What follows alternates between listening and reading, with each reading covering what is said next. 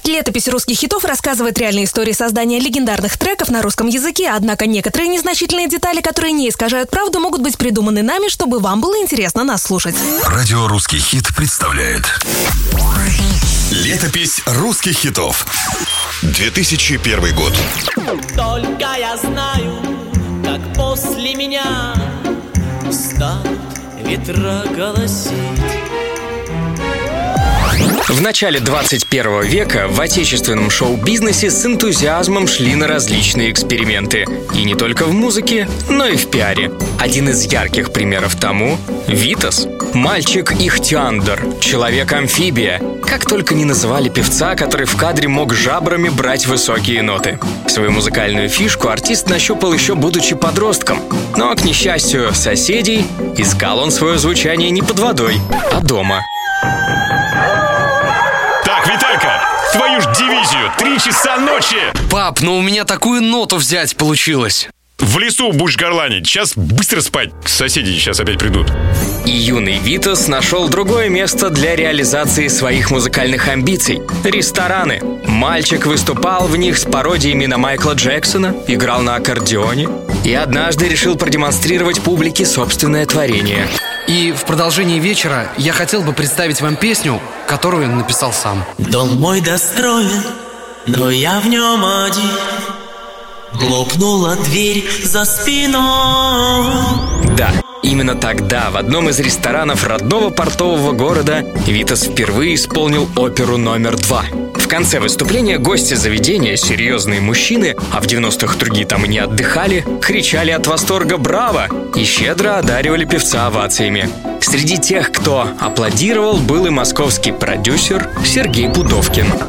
Привет, Виталя. Меня Сергей зовут. Круто спел. Спасибо. Слушай, а переезжай в Москву. Да, я как-то не знаю. Но ты же понимаешь, что здесь звездой не станешь. А в Москве я тебе помогу. В общем, вот мой номер, будешь в столице, набери. Пару лет Витас размышлял над заманчивым предложением и все-таки сорвался в мегаполис. Правда, сразу звонить продюсеру не спешил. Хотел самостоятельно пробиться. Но когда надоело есть одну кильку в томате с гречкой, юноша все-таки набрал Пудовкину. Сергей, здравствуйте, это Виталий Грачев. Чего? Какой Виталя? Ну, Виталя, помните, вы пару лет назад в ресторане услышали, как я пою, и позвали меня в Москву. Сказали, что поможете звездой стать. Так вот, я приехал. Ну, допустим. Ладно, Виталий Грачев, приезжай ко мне домой, обсудим. Смоленская площадь, дом 13, квартира 51. Ха, так мы соседи.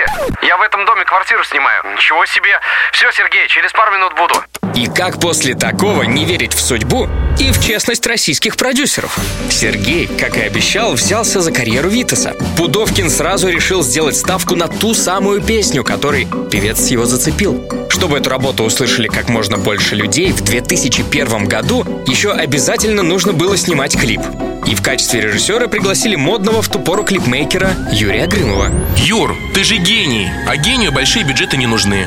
В общем, денег особо нет. Но надо что-то интересное придумать, чтобы мальчика заметили. Ну и умеешь же ты, Сергей, задачки ставить. Ладно, дай мне пару часов обмозговать, что можно сделать.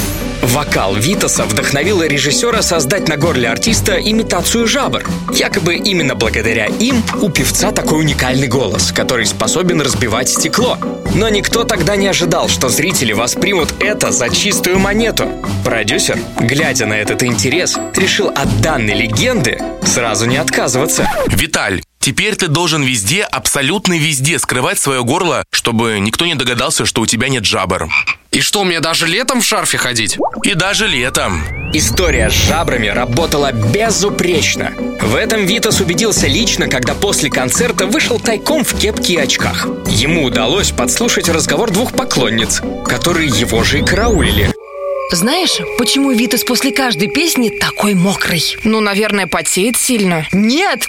У него за кулисами стоит ванна. Он песню спел, зашел за кулисы, в ванну голову опустил, жабрами подышал и вышел дальше петь. Да ладно! И все же долго выезжать на образе Ихтиандра у Витаса и его продюсера не получилось. Пытались еще примерить инопланетный костюм, но, видимо, к тому моменту публика уже устала от баек. И когда карьера, казалось бы, пошла на спад, артиста вновь выручила его опера номер два.